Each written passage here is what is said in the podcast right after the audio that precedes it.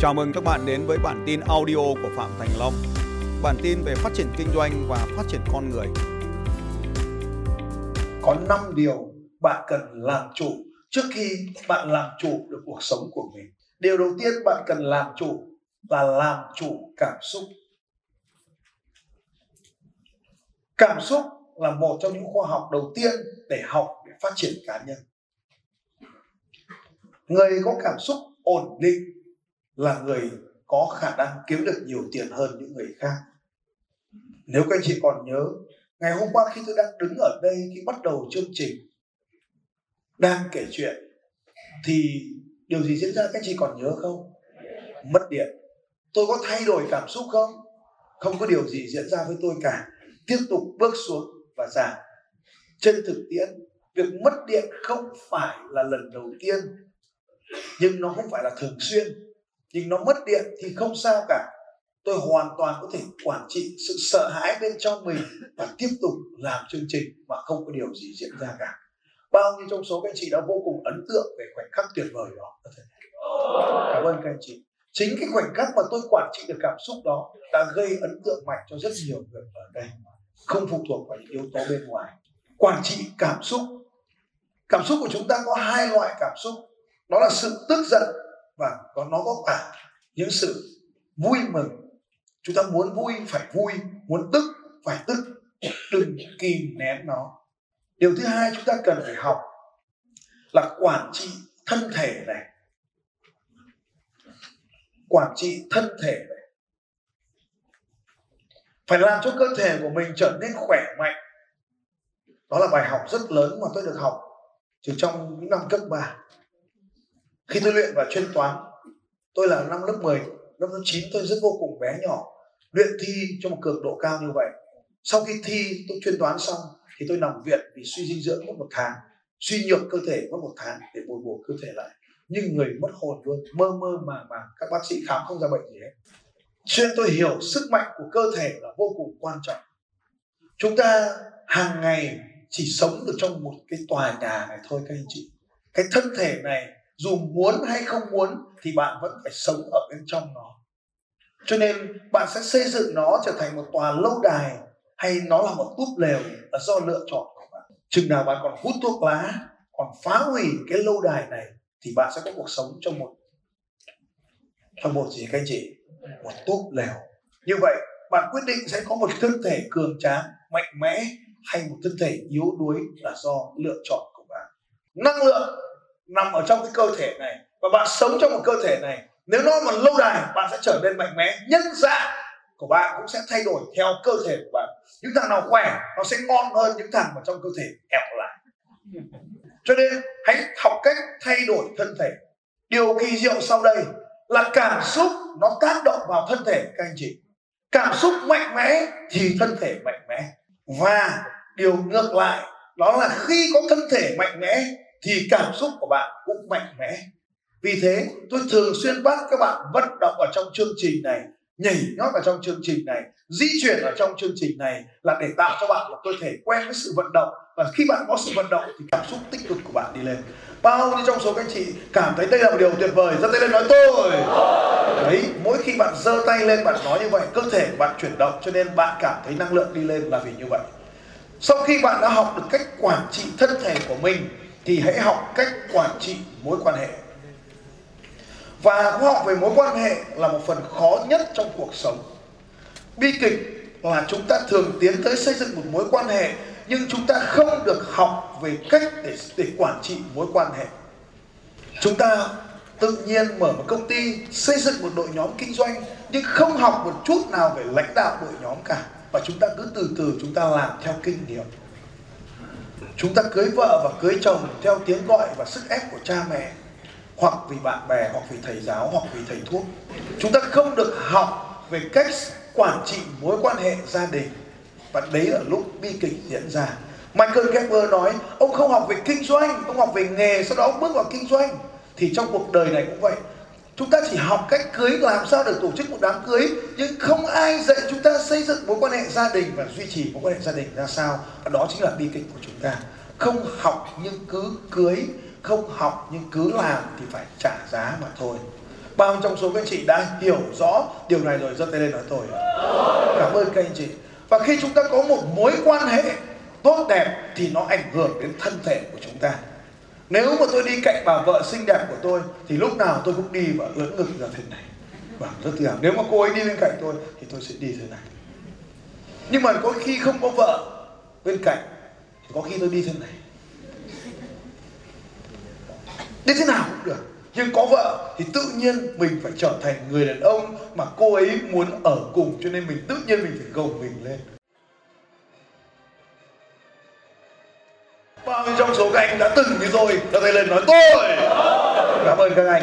Nhờ có những người phụ nữ mà đàn ông chúng ta mới nỗ lực để trở nên tuyệt vời hơn bao nhiêu trong số các anh ở đây sẽ biết ơn vợ hoặc người yêu hoặc bạn gái của mình như vậy? Cho tay lên. Bên cạnh hai phàng tôi sẽ biết ơn họ cả đời. Còn những người phụ nữ thì sao? Nếu không có đàn ông thì liệu chúng ta có gọi là phụ nữ nữa không? Đúng không? Rất tuyệt vời. Và quan hệ thì đẻ ra cái gì, các anh chị? Rất tuyệt vời. Quan hệ thì đẻ ra tiền tệ. Mối quan hệ tuyệt vời thì sẽ có tiền tuyệt vời. Và đâu đó, nếu một ngày đẹp trời nào đó, vào sinh nhật của bạn, và tự nhiên bạn mở điện thoại ra, và có một cái tin nhắn nhắn tên đấy chúc mừng sinh nhật bạn. Và trong tài khoản của bạn có thêm một tỷ đồng và trong số quý chị thấy, ngày sinh nhật đó là một ngày sinh nhật vô cùng tuyệt vời trong cuộc đời của bạn. Đưa tay lên lên tôi. Khi chúng ta có nhiều tiền, thì tiếp theo một thứ tài sản đáng quý nhất trên cuộc đời của chúng ta, đó là thời gian. Đó là thời gian. Là thời gian.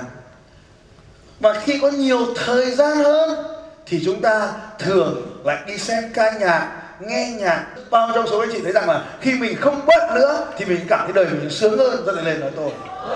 Quay sang bên cạnh hai nói rằng là khi mình nhiều thời gian hơn mình sẽ sướng hơn. Năm yếu tố tuyệt vời này có ảnh hưởng qua lại lẫn nhau.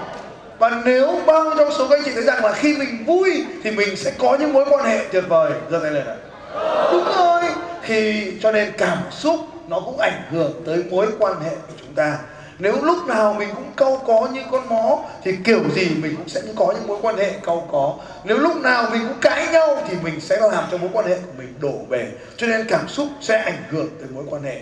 Lúc nào mình cũng vui, mình cũng cười. Cãi nhau mình mang chuông với mang mõ rồi mình gõ. Và trong số các chị thấy rằng đấy là những mối quan hệ vô cùng tuyệt vời. Đúng rồi, cho nên mình có quan hệ tuyệt vời và khi mà chúng ta có cảm xúc tích cực, bao trong số các anh chị được học thì trong những ngày qua chỉ là làm cách nào chúng ta thoải mái hơn. Và khi chúng ta thoải mái hơn bao số anh chị thấy rằng là mình sẽ kiếm được nhiều tiền hơn nó lo lắng có kiếm được nhiều tiền không? Không. Cho nên cảm xúc nó cũng ảnh hưởng đến tiền của chúng ta.